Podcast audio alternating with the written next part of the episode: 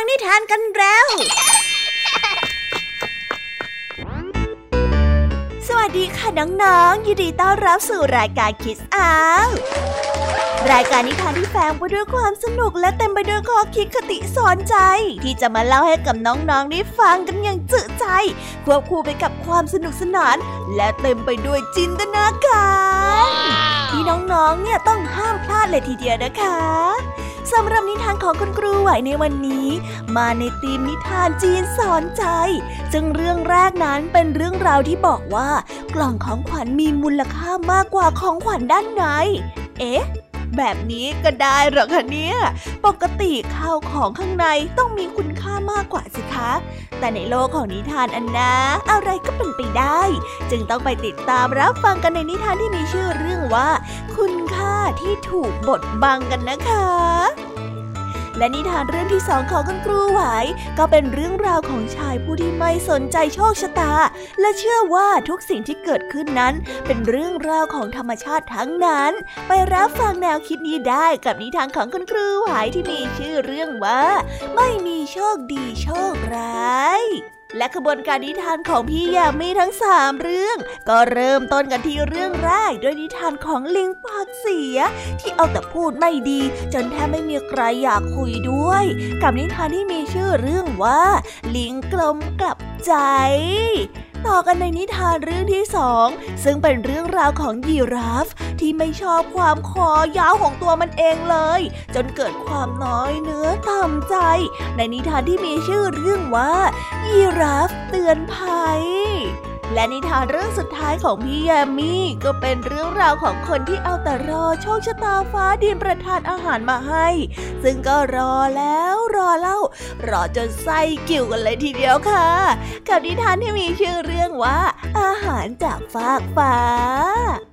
จบในส่วนของนิทานพี่ยามีก็ไปต่อกับนิทานสองลุงหลานค่ะ ซึ่งวันนี้นะคะ เจ้าจ้อยที่เคยพูดเจ้าเจ้าเจ้าเจ้าเจ้ากลับเงียบ เพราะสั่งอาหารกินไม่เป็นค่ะ จนลุงทองดีเนี่ยต้องยกสำนวนว่ากลัวดอกพิกุลจะร่วงมาแซวทำให้เจ้าจ้อยนั้นขินเป็นอย่างมาก แต่จะเขินสักแค่ไหนกันนะ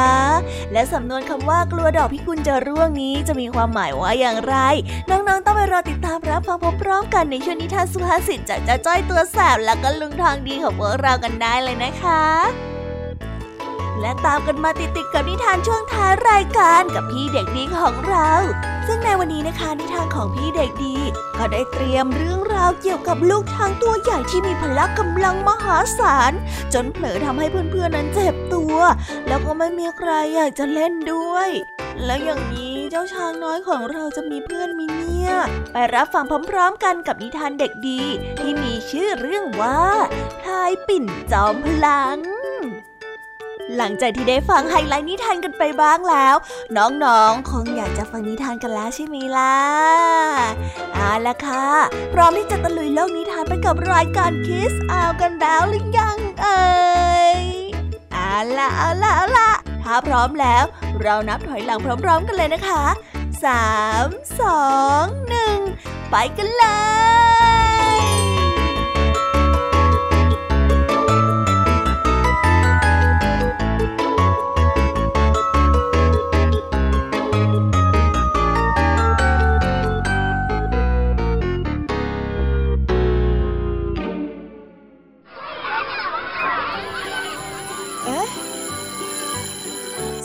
งออดดังแล้ว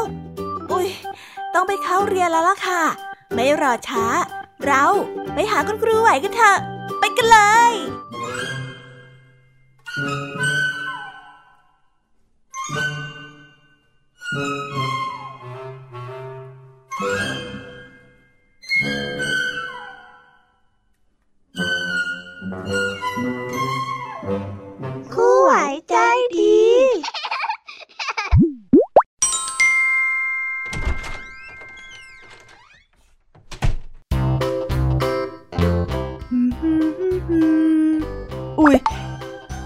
มากันแล้วเหรอคะ ยินดีต้อนรับทุกคนเข้าสู่ห้องเรียนนิทานนะคะ ในวันนี้ครูไหวมีนิทานจีนสอนใจมาฝากเด็กๆกันถึงสองเรื่องเลยค่ะ ซึ่งนิทานเรื่องแรกนี้ เป็นเรื่องเล่าของชายผู้หนึ่งที่ต้องการขายไข่มุก แต่พอถึงเวลาที่จะเอาไปขายจริง ๆ ก็กลับไม่มีใครสนใจไข่มุกของเขาซะได้ทำไมกันนะ ของที่มีค่าขนาดนี้ถึงได้ถูกเมินแบบไม่ใหญ่ดีได้ ไปติดตามรับฟังพร้อมๆกันในนิทานที่มีชื่อเรื่องว่า คุณค่าที่ถูกบดบัง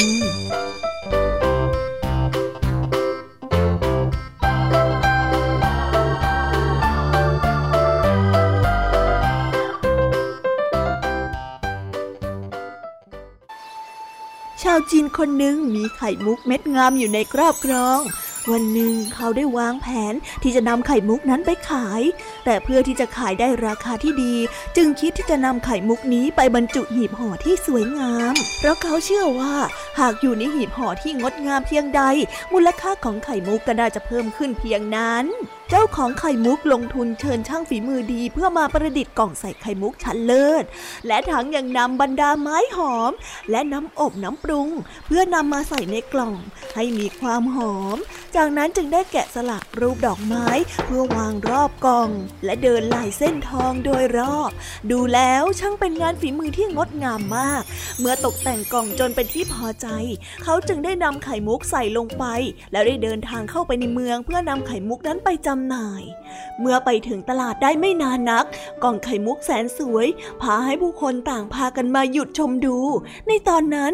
ชาวจีนผู้หนึ่งได้แสดงท่าทางสนใจเป็นพิเศษ เขาจึงได้ยกกล่องนี้ขึ้นพิจารณาเป็นเวลานาน สุดท้ายก็ตกลงซื้อกล่องที่บรรจุไข่มุกอยู่ภายในราคาสูง เมื่อได้รับของและจ่ายเงินเป็นที่เรียบร้อยแล้ว เขาจึงได้ถือกล่องไข่มุกนั้นเดินทางกลับบ้านด้วยความยินดี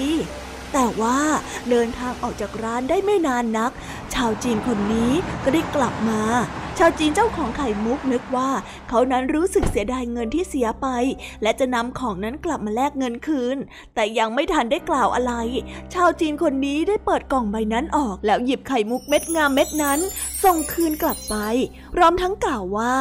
ถ้าลืมไข่มุกไว้ในกล่องหนึ่งเม็ด ข้าเลยนำมาคืนให้นะเมื่อส่งคืนไข่มุกเป็นที่เรียบร้อยแล้ว เขาก็ได้เดินทางกลับ พางชื่นชมกล่องอันสวยงามไปตลอดทั้งทาง ชาวจีนเจ้าของไข่มุกได้รับไข่มุกคืนมาด้วยความงุนงง รู้สึกหัวเราะไม่ออก และก็ร้องไห้ไม่ได้ เนื่องจากตั้งแต่ต้นเขาคิดว่าผู้อื่นนั้นยอมจ่ายเงินราคาสูง เพราะเนื่องจากไข่มุกเม็ดนี้ โดยไม่คิดว่ากล่องที่สวยงามเกินไป จะทำให้ผู้อื่นมองค่ามูลค่าของสิ่งของที่อยู่ข้างใด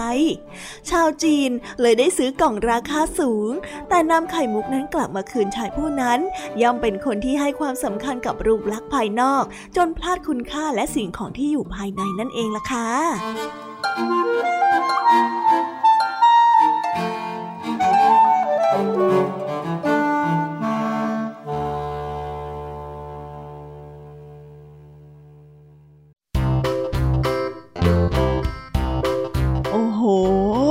ด้วยความที่ทำกล่องเอาไว้สวยมากจะไม่มีใครสนใจของที่อยู่ข้างในกล่อง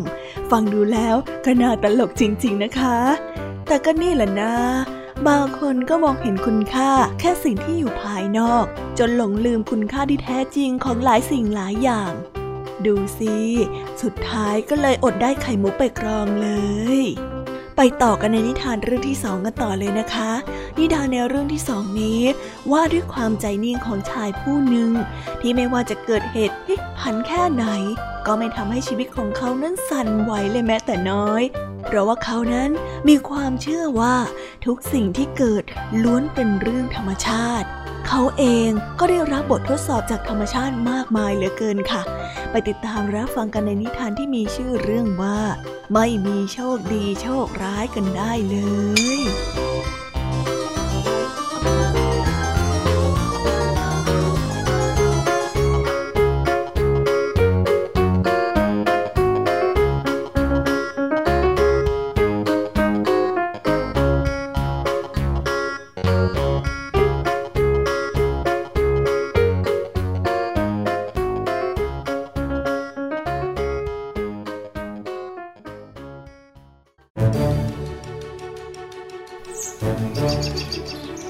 ายชราผู้หนึ่งที่ดูเหมือนว่าจะมีทุกอย่างในชีวิตครบแล้ว เขามีลูกชายหัวแก้วหัวแหวนคนหนึ่ง มีม้าที่ได้รางวัลตัวหนึ่ง และมีวัตถุต่างๆ มากมายที่คนส่วนใหญ่นั้นต้องการ แต่อยู่มาวันหนึ่ง สิ่งของมีค่าของเขานั่นก็คือม้าของเขาได้แหกคอก แล้ววิ่งหนีเตลิดหายไปในป่าที่อยู่ใกล้ๆในชั่วพลิบตา เขาก็ได้เสียม้าที่มีค่ามหาศาลของเขาไป เมื่อเพื่อนบ้านได้รู้ข่าวต่างก็พากันมาแสดงความเสียใจอย่างสุดซึ้ง ทุกคนบอกกับเขาว่า ม้าของท่านหนีไปแล้วช่างโชคร้ายอะไรอย่างนี้นะฮะโหท่านไม่เป็นไรนะ ยังไงท่านมีเงินทองมากมาย ท่านก็ต้องซื้อหากลับมาได้แน่นอน พื่อนบ้านพยายามจะปลอบโยนชายชราผู้นี้ แต่เขากลับตอบว่า พวกท่านรู้ได้อย่างไรว่ามันคือโชคร้ายอีกสองถึงสามวันต่อมาม้าก็กลับมาที่บ้าน เพราะมันรู้ว่าที่นี่มีอาหารและน้ำให้มันกินเพื่อหายหิว และมันได้นำม้าป่าแสนสวย ที่มีค่าและสวยงามกลับมาด้วย 12 ตัว เมื่อเพื่อนบ้านได้ทราบข่าวนี้ ก็พากันมาแสดงความยินดี และกล่าวว่าโอ้ ยท่านดิช่างโชคดีอะไรอย่างนี้ฮะ อยู่ๆก็มีม้าที่แสนสวยถึง 12 ตัวมาหาถึงบ้านแน่ แต่ชายชราผู้นั้นก็ได้ตอบกลับไปว่า แล้วท่านรู้ได้อย่างไรว่ามันคือโชคดีในวันถัดมาลูกชายคนเดียวของเขาก็พยายามจะขี่ม้าป่าตัวหนึ่งในบรรดา 12 ตัวนั้น เขาได้ถูกสลัดและตกลงมาขาหักและต้องพิการนับตั้งแต่นั้น เมื่อเพื่อนบ้านได้รู้ข่าวก็ต่างพากันมาแสดงความเสียใจและบอกว่า โถโถลูกชายของท่านต้องกลายเป็นคนพิการไปตลอดชีวิต โอ้ยทำไมช่างโชคร้ายอะไรอย่างนี้เนาะแต่ชายชาราผู้นั้นถามอีกเช่นเคยไปว่า แล้วท่านรู้ได้อย่างไรว่ามันเป็นโชคร้ายนะฮะ อีกหนึ่งปีต่อมา มีขุนศึกคนหนึ่งมาทางเมืองนี้ เพื่อเกณฑ์ชายหนุ่มที่มีร่างกายแข็งแรงสมบูรณ์ทุกคนเพื่อไปรบ พวกเขาต่างแพ้สงคราม และทุกคนได้ถูกฆ่าจนเสียชีวิตทั้งหมด ชายหนุ่มเพียงคนเดียวที่เหลืออยู่ในหมู่บ้านแห่งนี้ก็คือลูกชายขาพิการของชายชราผู้นั้นนั่นเอง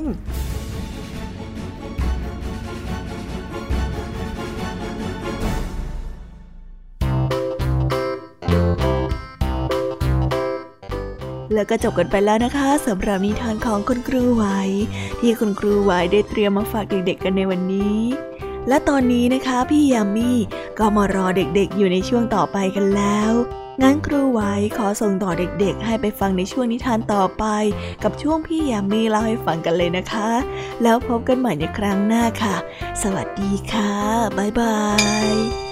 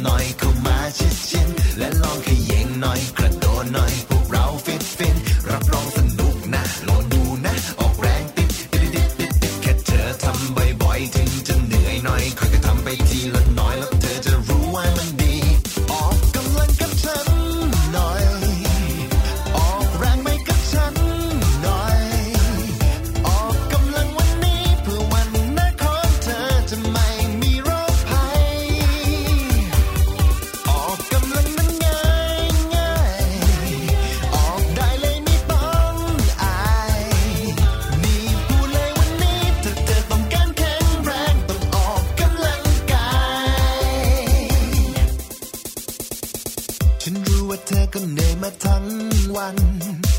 มีเรื่องให้คิดนู่นนี่เป็นร้อยพันการบ้านเยอะจริง ๆ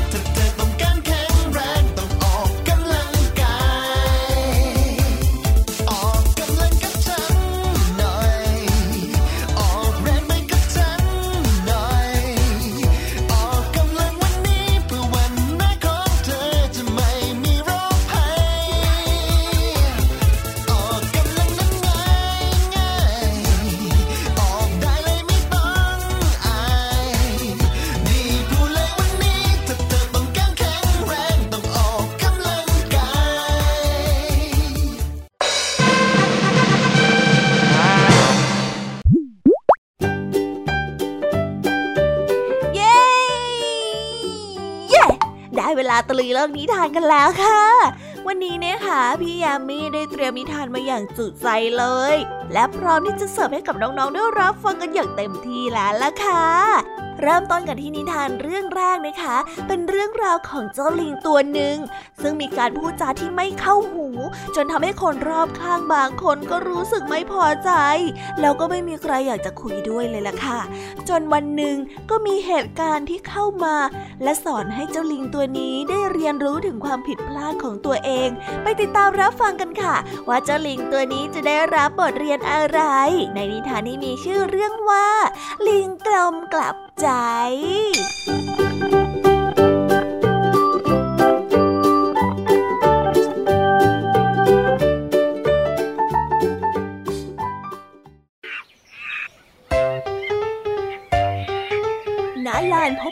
ของสัตว์ทั้งหลายในป่าแห่งนี้ เต่านั้นได้กำลังบ่นให้กับสัตว์ทั้งหลายของเขาได้รับรู้ว่า เขานั้นเสียใจที่เขาพลาดดูการแข่งขันว่ายน้ำของเต่าเมื่ออาทิตย์ที่ผ่านมา เพราะเขานั้นเดินทางไปที่สถานที่แข่งขันช้าเกินไป สัตว์ทั้งหลายต่างเห็นใจเจ้าเต่า ยกเว้นแต่ก็เจ้าลิงกลมที่พูดขึ้นมาว่าจุ๊กจิ๊ กก็แค่การแข่งขันว่ายน้ำอย่าไปเสียใจไปเลยนะเฮ้ยโอเวอร์ไปหน่อยละมั้งเห็นแล้วน่ารำคาญจะมัดเลยเฮ้จิ๊กจิ๊กสัตว์ทุกตัวต่างก็ไม่ชอบคำพูดของเจ้าลิงกลมแต่ก็ไม่มีใครอยากต่อล้อต่อเถียงด้วย แต่หลังจากเหตุการณ์ของเจ้าเต่าแล้ว ลิงกลมก็มักจะโผล่ไปพูดจาไม่ดีใส่สัตว์ตัวอื่นๆในป่าอีก ทั้งไปดูถูกเจ้าหมาป่าว่า เขานั้นไม่มีรสนิยมในการเลือกแปรงฟัน ทั้งไปเยาะเย้ยกวางที่เขานั้นมีเขาที่ไม่สวยเอาซะเลย จนข่าวเรื่องความนิสัยไม่ดีของเจ้าลิงกลมได้เริ่มแพร่กระจายไปทั่วทั้งป่า เมื่อเห็นว่าเจ้าลิงกลมนี้พูดจาไม่เคยรักษาน้ำใจของใคร สัตว์ต่างๆ จึงได้เริ่มพูดจาไม่ดีใส่เจ้าลิงกลมอย่างไม่ถนอมน้ำใจบ้างลิงกลมในป่าเนี้ยไม่มีใครอยากจะคบกับลิงนิสัยอย่างเธอแล้วรู้ตัวหรือเปล่าวะ เจ้าเต่าได้พูดเยาะเย้ยใส่เจ้าลิงกลม ใช่ใช่ฉันน่ะก็ไม่อยากพูดคุยกับลิงนิสัยไม่ดีอย่างเธอหรอกนะ เจ้ากวางก็ได้พูด เฮ้ย ปากเสียเสียแบบนี้เนี่ย เก็บไว้คุยกับตัวเองเถอะเจ้าลิงกลม หมาป่าได้ว่า เพราะไม่เคยถูกใครพูดจาทำร้ายจิตใจแบบนี้มาก่อน ลิงกลมจึงได้เสียใจมากเมื่อได้ยินดังนั้น เขาได้เริ่มคิดทบทวนถึงสิ่งที่ตัวเองนั้นทำและก็พบว่าเขานั้นได้ทำร้ายจิตใจเพื่อนสัตว์ไปมากมายเหลือเกิน ลิงกลมได้นึกเสียใจกับสิ่งที่ตนนั้นเคยทำไป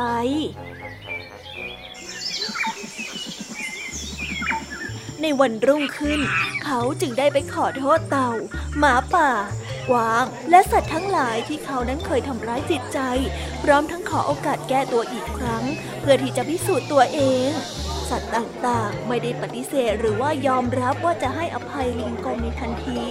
พวกเขาตั้งใจที่จะรอดูลิงกลมว่าจะปรับปรุงตัวเองได้จริงหรือไม่ ตั้งแต่ให้สัญญา ลิงกลมก็ปรับปรุงการพูดจาให้สุภาพ อ่อนน้อมแล้วรักษาน้ำใจผู้อื่นมากขึ้น เมื่อมีใครมาพูดจาไม่ดี หรือว่าไม่เข้าหู ลิงกลมก็จะแก้ไขปัญหาด้วยความนิ่งเงียบ เขาได้เคารพในความคิดเห็นของผู้อื่น เมื่อเปลี่ยนแปลงตัวเอง และเริ่มทำความเข้าใจผู้อื่นมากขึ้น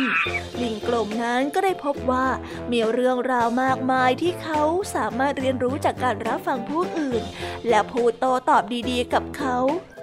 ตั้งแต่นั้นเป็นต้นมาลิงกลมจึงไม่เคยพูดจาทำร้ายจิตใจใครอีกเลย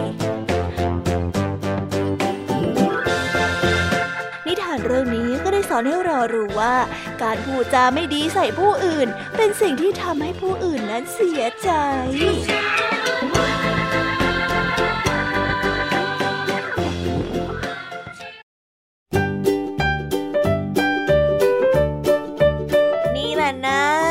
พูดอะไรโดยไม่แคร์ความรู้สึกของคนอื่น พอเจอการกระทำแบบนี้กับตัวเองบ้างแล้วก็ถึงกับจ่อยไปเลยทีเดียว แต่ดีนะคะ ที่เจ้าลิงกลมของเราเนี่ยรู้จักปรับตัว และก็เข้าไปขอโทษเพื่อนๆจนนำมาซึ่งการเรียนรู้ความผิดพลาดและมีชีวิตที่ดีขึ้นได้ ถือเป็นเรื่องที่น่าดีใจจริง ๆ เลย เอาละค่ะ ไปต่อกันในนิทานเรื่องต่อไป ซึ่งนิทานเรื่องนี้เป็นเรื่องราวเกี่ยวกับยีราฟตัวหนึ่งค่ะ ที่เขานั้นรู้สึกว่าคอของตัวเองยาวเกินไป จนเป็นปุ่มด้อย แล้วก็ไม่อยากที่จะมีคอยืดยาวจนทำให้ตัวเองแตกต่างจากเพื่อนๆ แต่แล้ววันหนึ่งค่ะ ก็มีเหตุการณ์คับขันที่เจ้ายีราฟตัวนี้นะคะ ได้ใช้คอที่ยาวเยื้อยของเขาให้เป็นประโยชน์ ไปติดตามรับฟังเหตุการณ์นี้กันได้เลย กับนิทานที่มีชื่อเรื่องว่ายีราฟเตือนภัย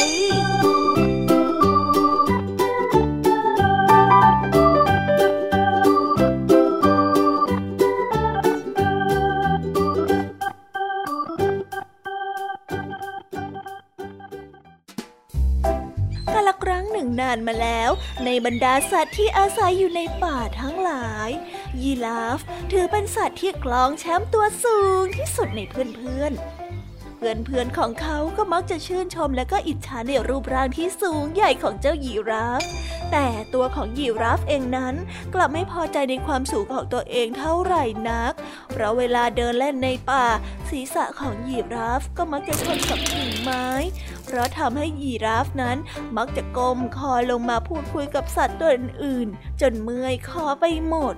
เพราะความสูงของยีราฟ เลยไม่สามารถเข้าไปวิ่งเล่นในที่แคบๆ อย่างถ้ำหรือโพรงไม้ได้วันหนึ่งณทุ่งหญ้าหน้าบ้านของฝูงแกะ สัตว์ทั้งหลายต่างมารวมตัวกัน เพื่อที่จะจัดปาร์ตี้น้ำชาเล็กๆ เพื่อพูดคุยกัน ในขณะที่สัตว์ทั้งหลายกำลังเพลิดเพลินกันอยู่นั้น เพราะคอที่สูงยาวของเจ้ายีราฟทำให้เขานั้นมองเห็นน้ำในป่าที่กำลังไหลลงมาจากภูเขาก่อนสัตว์ตัวอื่นยีราฟนั้นได้เตือนเพื่อนๆให้รีบวิ่งเข้าไปในป่า เพื่อขึ้นไปหลบบนต้นไม้เพื่อหนีน้ำให้เร็วที่สุด โอ้ยหนีแล้วเพื่อนเพื่อนหนีแล้วหนีแล้วเข้ามีน้ำป่าไหลมาทางโน้นมันกำลังจะเข้ามาหาเรา วิ่งหนีแล้วยีราฟได้ตะโกนบอก สัตว์ทุกตัวต่างวิ่งหน้าตาตื่น ขึ้นไปบนต้นไม้ในทันทีอ๋อจริงๆเหรอจริงเหรอหนีหนีแล้วหนีแล้ววิ่งหนี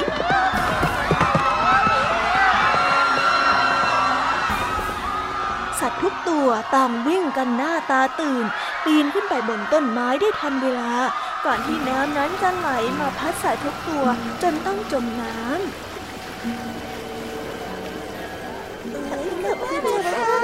ขอบใจนะจ๊ะเพื่อนค่ะ สัตว์ทุกตัวในป่า ต่างขอบคุณและซึ้งน้ำใจในความช่วยเหลือของยีราฟเป็นอย่างมากแม้แต่ตัวของยีราฟเองก็ดีใจที่ความสูงของเขาสามารถช่วยชีวิตเพื่อนๆเอาไว้ได้ แม้ความสูงจะสร้างความลำบากใจให้กับยีราฟไปบ้าง แต่มันก็กลายเป็นเรื่องเล็กๆไปเลย เมื่อเทียบกับสิ่งที่เขาเพิ่งช่วยเหลือเพื่อนๆเอาไว้และแล้วยีราฟนั้นก็รักและก็ภูมิใจในความสูงของตัวเองตั้งแต่นั้นเป็นต้นมา นิทานเรื่องนี้ก็ได้สอนให้เรารู้ว่า จงมั่นใจในข้อดีของตนเอง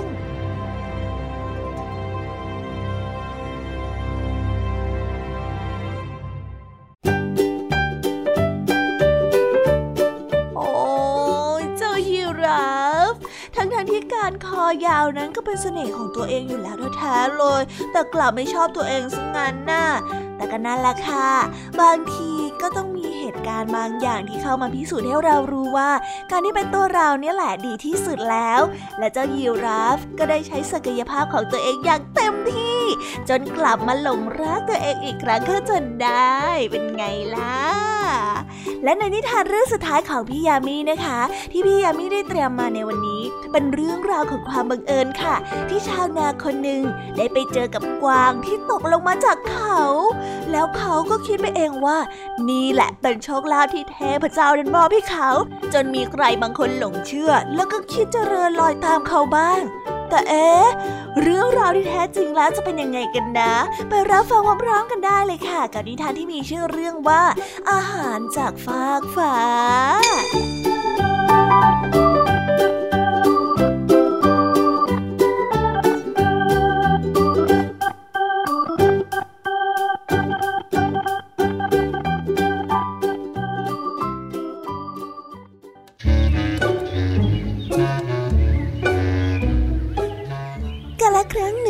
มาแล้วณประเทศจีน ยังมีชาวนาคนหนึ่ง ซึ่งเป็นคนที่มีนิสัยขยันขันแข็ง หลังจากทำไร่ไถนาตั้งแต่เช้าจนเที่ยงทำให้ชาวนานั้นรู้สึกเหน็ดเหนื่อย จึงได้เดินไปนอนเล่นพักเหนื่อย อยู่ที่ใต้ร่มเงาหน้าผาใกล้ๆ ในขณะนั้นเองณทุ่งหญ้าบนภูเขา ได้มีกวางหนุ่มตัวหนึ่งวิ่งหนีเสือที่ไล่มาอย่างกระชั้นชิด เจ้ากวางได้วิ่งหนีมาจนถึงริมหน้าผา และได้พลาดและตกลงจากหน้าผาล่วงและลอยละลิ้วลงไปกระแทกพื้นจนเสียชีวิต อยู่ณตรงหน้าของชาวนาที่กำลังนอนหลับอยู่ เสียงดังสนั่นวันไหวจนชาวนานั้นสะดุ้งตัวตื่น วันหนึ่งชาวนาผู้โชคดีจึงได้กินเนื้อกวางอย่างแสนเอ่อช้า แถมยังได้แลกเนื้อ กลับไปตากแห้ง และเก็บเอาไว้กินได้เป็นเดือนเดือนชาวนาต่างลือกันไปทั่วถึงความโชคดีของชาวนาคนนี้ ยังมีชาวนาอีกคนนึงได้ยินข่าวลือ จึงได้นึกอยากจะได้เนื้อวัวอันแสนอร่อยมากินบ้างเหมือนกัน เขาจึงได้บอกกับภรรยาว่าต่อจากนี้ไปจะไม่ออกไปทำนา จะไปนอนอยู่ที่ริมหน้าผาเพื่อรอให้กวางนั้นตกลงมาอีก ตนจึงจะได้นำเนื้อกวางนั้นมาเลี้ยงครอบครัว และถ้าได้กวางมาบ่อยๆ เขาก็จะได้เลิกทำอาชีพชาวนาสักทีหนึ่งและนับตั้งแต่นั้นเป็นต้นมา ชาวนาคนที่สองก็ได้แต่ไปนั่งนั่งนอนนอนที่ใต้หน้าผาแห่งนั้น เพื่อรอเจ้ากวางนั้นตกลงมาจากหน้าผา ไม่ยอมไปทำงานทำการเหมือนอย่างที่เคยทำชาวนาได้เฝ้ารออยู่หลายคืน แต่กวางนั้นก็ไม่ยอมตกลงมาสักทีเลย ด้วยความเชื่อมั่นในสิ่งศักดิ์สิทธิ์ ชาวนาได้อุตส่าห์จุดธูปไหว้เจ้าป่าเจ้าเขา อ้อนวอนให้โดนบันดาลกวางนั้นตกลงมา เพื่อเป็นลาบปากของตนเองที ได้เฝ้าวิงวอนอยู่เช่นนั้นทั้งวันทั้งคืน จนร่างกายนั้นผอมแห้ง แต่ก็ไม่มีอะไรเกิดขึ้น จนในที่สุดภรรยาของเขาทนไม่ไหวขู่ว่าจะหอบเสื้อผ้าหนีและจากไป หากว่าไม่ยอมทำงานทำการ เพื่อนบ้านนั้นต่างพาหัวเราะเยาะและขบขัน ชาวนาจึงยกเลิกความตั้งใจ และหันกลับไปทำนาตามเดิม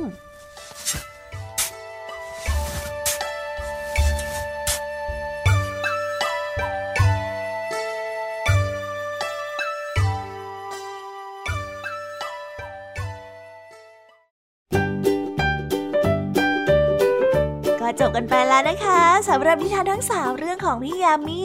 ในวันนี้พี่ยามีก็ได้เล่านิทานที่มีแง่คิดหลายเรื่องเลย พี่ยามีหวังว่าน้องๆคงจะชอบกันนะคะ แล้วตอนนี้ก็ได้เวลาของนิทานซื้อภาษิตกันแล้ว พี่ยามีขอส่งต่อน้องๆ ให้ไปฟังเรื่องวุ่นๆของสองลุงหลานกันได้เลย งั้นเอาไว้พบกันใหม่ในตอนต่อไปนะ สวัสดีค่ะ บ๊ายบาย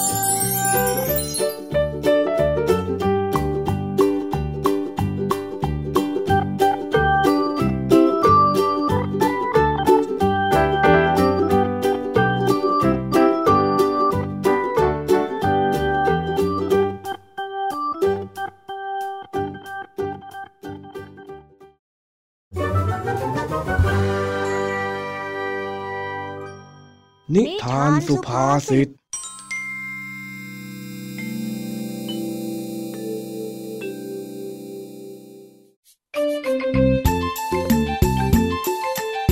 จ้าจ้อยได้ติดสอยห้อยตามลุงทองดีมาที่โรงพยาบาลเหมือนกับทุกๆเดือน แต่วันนี้ต้องรอลุงทองดีตรวจโรคนานเป็นพิเศษ เจ้าจ้อยจึงหิวข้าวเอามากๆ เมื่อลุงทองดีเสร็จจากการไปหาหมอ จึงได้ชวนเจ้าจ้อยไปแวะกินข้าวที่ร้านอาหารตามสั่งใกล้ๆกับโรงพยาบาล เออ ข้ามาแล้วข้ามาแล้วแหมวันนี้เนี่ยหมอตรวจอาการข้าหลายอย่างไปหน่อย เลยเสร็จช้านิดนึงขอโทษทีขอโทษที แล้วหมอว่ายังไงบ้างอะจ๊ะอาการของลุงทองดีเป็นยังไงบ้างเหรออ๋ออาการข้ามันก็ทรงตัวน่ะไม่มีอะไรเพิ่มขึ้นหรือลดลงหรอก มันเป็นโรคของคนแก่อยู่แล้ว แต่อยังน้อยๆ แค่ให้ยังมีแรงทำงานไหวนี่ก็ดีใจแล้วล่ะมาหาหมอสักเดือนละครั้งก็คิดว่ามาเที่ยวในเมืองเอาก็แล้วกันลุงทางนี้ไม่เป็นอะไรก็ดีแล้วจ้ะแต่ตอนเนี้ยจ้อยเหมือนกำลังจะเป็นลมเลยลุง อ้าวอ้าวเฮ้ยไอ้จ้อยเอ็งเป็นอะไรเหรอไปไปไปหาหมอไหมฮะโรงพยาบาลอยู่แถวนี้พอดีเลยเนี่ยเออไม่ต้องไปหาหมอหรอกจ้ะลุงพาจ้อยไปกินอะไรจะดีกว่า จ้อยรอลุงทองดีนานจนหิวจะแย่อยู่แล้วอ้าวปัดโธเอ้ยข้าก็นึกว่าป่วยเป็นอะไรซะอีก ไป ถ้างั้นเนี่ยเดี๋ยวเราไปหาอาหารตามสั่งกินแถวนี้ก่อนก็แล้วกันอะอะอาหารตามสั่งเหรอจ๊ะ ก็ร้านข้าวที่เราอยากจะกินอะไรก็บอกเขา แล้วเขาก็จะทำให้เรากินยังไงล่ะ มันก็เหมือนเหมือนกับร้านก๋วยเตี๋ยวเจ๊สีนั่นแหละนะนี่เองไม่เคยกินอาหารตามสั่งเหรอเนี่ยฮะอืมไม่เคยอะจ้ะแต่ว่าจะร้านอะไรก็ช่างไปกินกันก่อนเถอะจ้ะลุงจอยปวดท้องแย่ๆอยู่แล้วเนี่ย เออเออเออไป ขี้บ่นซะจริง ไปก็ไป จากนั้นทั้งสองลุงหลานก็เดินไปจนถึงร้านอาหารตามสั่ง เจ้าจ้อยจากที่พูดบ่นว่าหิวมาตลอดทั้งทาง ก็เงียบไปซะดื้อๆทำให้ลุงทองดีสงสัยว่าเจ้าจ้อยนั้นเป็นอะไรกันแน่ กินอะไรเหรอจ้าหนู เออเออคือว่า เอออ้าวอ้าวไอ้จ้อย เอ็งเป็นอะไรของเอ็งล่ะน่ะ เอ็งก็สั่งเข้าไปสิ เออคือ จ้อยอยากกินน้ำพริกผักต้มนะจ๊ะ ของแบบนั้นไม่มีหรอกนะจ๊ะหนู เออ เออ โอ้ย ไอ้จ้อย นี่เอ็งสั่งไม่เป็นใช่ไหมเนี่ย ยืนนิ่งกลัวดอกพิกุลจะร่วงหรือยังไงกันฮะ อะไรล่ะลุง ก็จ้อยไม่เคยกินร้านอาหารตามสั่งมาก่อนนี่นา เออเออ งั้นเอ็งกินเหมือนข้าก่อนก็แล้วกัน อืม งั้นเอากระเพราหมูกรอบสองจาน แล้วก็ใส่ไข่ดาวด้วยจ้าแม่ค้าอ๋อได้เลยจ้า งั้นไปนั่งรอก่อนนะจ้า เดี๋ยวทำเสร็จแล้วเดี๋ยวจะเอาไปให้ เจ้าจ้อยกับลุงทองดีจึงไปนั่งรอแม่ค้าทำกับข้าวอยู่ที่โต๊ะ ระหว่างนั้นลุงทองดีก็ขำที่เจ้าจ้อยกลัวการสั่งข้าวในร้านอาหารตามสั่ง นี่ลุง ลุงขำอะไรของลุงอะหยุดขำได้แล้ว ก็ขำเองนะสิ ที่พูดกับข้าเดี๋ยวเถียงไม่หยุด แต่พอต้องสั่งอาหารแล้วก็ยืนนิ่งเหมือนกลัวดอกพิกุลจะร่วง แม้มันเก่งไม่จริงนี่หว่าก็จอยไม่เคยสั่งอะ แล้วจอยก็ไม่รู้ว่าจะสั่งยังไงนี่นะ อีกอย่างลุงพูดอะไรของลุงดอกพิกุลพิกุลอะไรก็ไม่รู้ อ๋อ กลัวดอกพิกุลจะร่วงน่ะเหรอ ก็ใช่น่ะสิจ๊ะ กลัวดอกพิกุลจะร่วงน่ะนะ มันเป็นสำนวนไทยที่ใช้เรียกอาการที่นิ่งเฉย ไม่พูดไม่จาราวกับว่ากลัวจะมีอะไรหล่นออกมาจากปากยังไงล่ะ โอ้จอยยังไม่ทันได้ตั้งตัว อยู่ดีๆ แม่ค้าเขาก็ถามว่าจะกินอะไรจอยก็ไม่รู้ก็งงสิจ๊ะ นี่ เอ็งเห็นป้ายหน้าร้านนั่นไหมที่มีตัวหนังสือเยอะๆน่ะ อ๋อ เห็นแล้วจ้ะ เห็นแล้วจ้ะ ไหนเอ็งลองอ่านให้ข้าฟังหน่อยสิ ป้าแต๋วอาหารตามสั่ง ผัดคะน้าปลาเค็ม ข้าวผัด หมูกรอบ ผัดกระเพราหมูกรอบ เริ่มต้นที่30 บาท เออ นั่นแหละ คราวหน้าคราวหลัง ถ้าหากว่าไม่รู้อะไรเนี่ยก็อ่านป้ายซะก่อน รู้จักช่างสังเกตบ้างจะได้ไม่อายใครเขาเข้าใจไหมจ้ะ ก็ได้หิวนี่นะใครจะไปรู้ว่ามีตัวเลือกด้วยลูกนี้สั่งข้าวผัดซะก็ดีแล้วฮึ่มนี่แหละผลของการไม่พูดไม่จา ไม่แสดงออกในสิ่งที่ตัวเองต้องการมันก็จะเสียโอกาสแบบนี้นี่แหละนี่เอาไว้คราวหน้าจอยจะสั่งข้าวผัดให้ได้เลยขอดูข้าจะรอดูก็แล้วกัน และแล้วอาหารตามสั่งก็ได้มาเสิร์ฟ กระเพราหมูกรอบหอมๆ กับไข่ดาวร้อนๆทั้งสองจาน ถูกวางลงตรงหน้าของเจ้าจ้อยและลุงทองดี จากนั้นก็ได้เวลาหม่ำโอ้ อันนี้เหรอจ้าที่เรียกว่าหมูกรอบน่ะ ใช่แล้ว เอ็งลองชิมดูสิ แล้วเอ็งน่ะจะติดใจ นี่ขนาดข้าไม่ชอบกินเนื้อเนี่ยข้ายังชอบกินกระเพราหมูกรอบเลยนะไหนลองชิมดูสิ อืมอะเป็นยังไงอะฮะ รสชาติพอได้ไหมเฮ้ยลุง อันนี้มันอร่อยมากๆเลยได้รู้แล้วว่าคราวหน้าจอยจะสั่งอะไร ข้าวผัดอะไรนะจอยไม่กินแล้ว จะชอบกินผัดกะเพราหมูกรอบพื้ก็ข้าบอกแล้วว่าของมันอร่อยจอยขอสั่งเพิ่มอีกจานนะลุงนะนะนะนะนะนะจะได้ฝึกสั่งอาหารง่ายไม่ต้องเลยเอ็งไม่ต้องเลย กินให้หมดซะก่อน ถ้าไม่พอเนี่ยค่อยสั่งเพิ่ม แม้ทีอย่างเงี้ยละพูดเก่งขึ้นมาเชียวนะก็จอยมีประสบการณ์แล้วนี่นาอ้าวอ้าวกินข้าวกินข้าวเดี๋ยวจะเป็นลมเป็นแรงไปซะก่อนอืมก็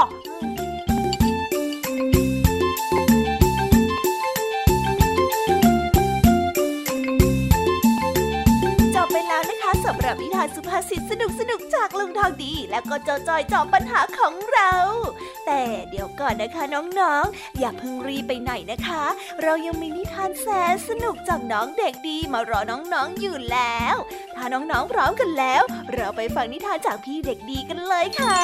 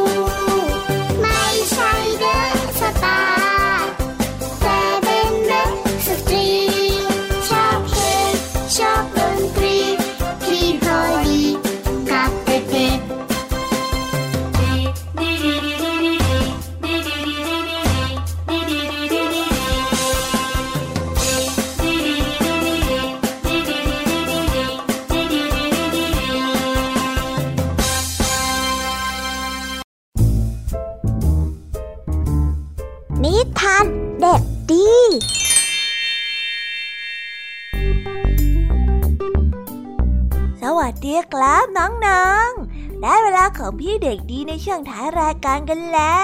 ว วันนี้พี่เด็กดีได้นำเรื่องราวเกี่ยวกับลูกช้างตัวใหญ่ ที่มีพละกำลังมาก จนเผลอทำให้เพื่อนๆนั้นเจ็บตัว แล้วก็ไม่มีใครอยากจะเล่นกับเจ้าช้างตัวนี้เลย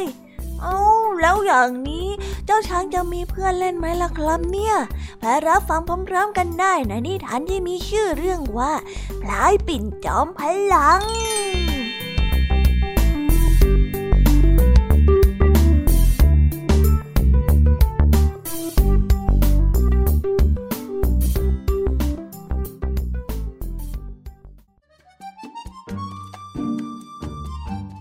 ปิ่นเป็นช้างน้อยตัวใหญ่ ยามเล่นกับเพื่อนก็ไม่เคยระวัง และยังชอบแกล้งเพื่อนๆอีก วันหนึ่งพายปิ่นได้ไปเล่นกับกระรอกน้อย ปิ่นก็เล่นซนใช้งวงน้อมกิ่งไม้และเขย่าเขย่าเขย่าจนกระรอกน้อยนั้นตกลงมาจากต้นไม้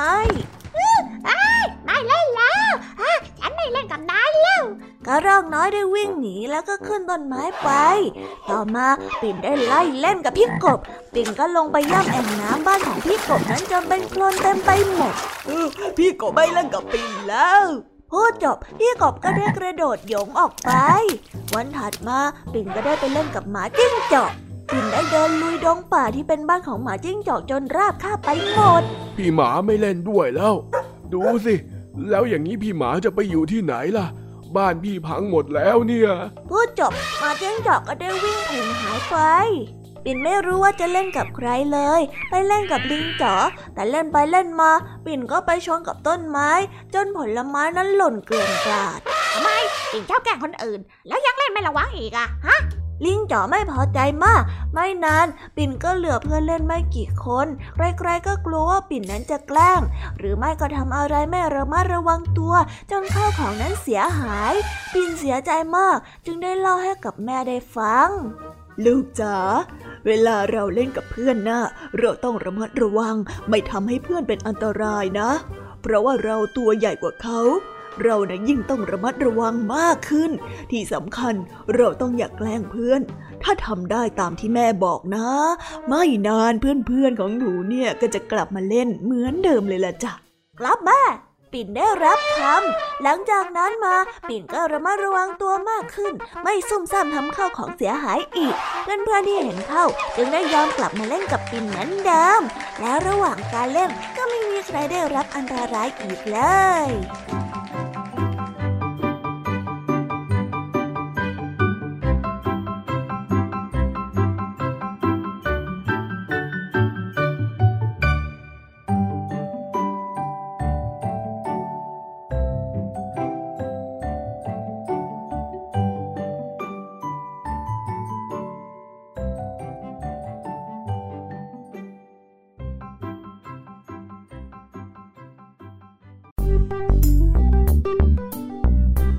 กันไปแล้วนะครับสำหรับนิทานในเรื่องสุดท้าย และนั่นก็หมายความว่า หมดเวลาของรายการคิสเอากันลงไปแล้วด้วย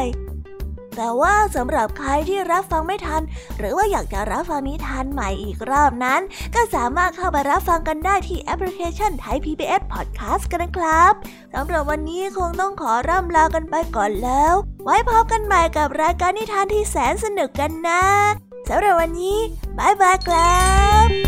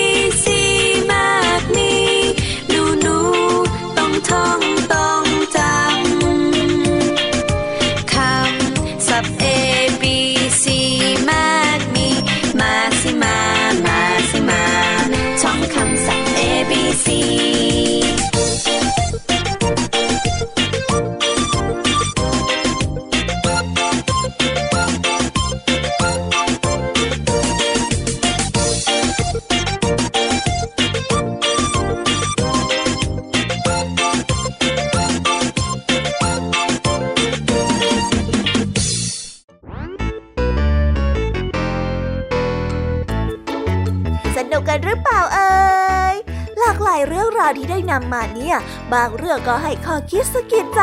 บางเรื่องก็ให้ความสนุกสนานเพลิดเพลิน แล้วแต่ว่าน้องๆเนี่ยจะเห็นความสนุกสนานในแง่มุมไหนกันบ้าง ส่วนพี่ยามีแล้วก็พ่องเพื่อนเนี่ยก็มีหน้าที่ในการนำนิทานมาส่งตรงถึงน้องๆแค่นั้นเองละค่ะ แล้ววันนี้นะคะ เราก็ฟังนิทานกันมาจนถึงเวลาที่กำลังจะหมดลงอีกแล้วอะหอย ยามีต้องคิดถึงน้องๆอีกแน่เลย แต่ไม่ต้องห่วงนะคะน้องๆ พี่ยามีเนี่ยขอสัญญาเลยว่า จะกลับมาพบกันใหม่พร้อมกับนิทานที่แสนสนุกแบบนี้กันอีกแน่นอนค่ะน้องๆ อย่าลืมนำข้อคิดดีๆ ที่ได้จากการรับฟังนิทานที่แสนสนุกของคุณครูไหว พี่ยามีลุงทองดีและก็เจ้าจ้อย และก็นิทานจากพี่เด็กดีในวันนี้ไปใช้กันด้วยนะคะเด็กๆ เอาไว้พบกันใหม่ในวันพรุ่งนี้นะสำหรับวันนี้พี่ยามีต้องขอตัวลากันไปก่อนแล้วล่ะค่ะค่ะ สวัสดีค่ะ บ๊ายบายนะคะน้องๆ และพบกันใหม่ค่ะ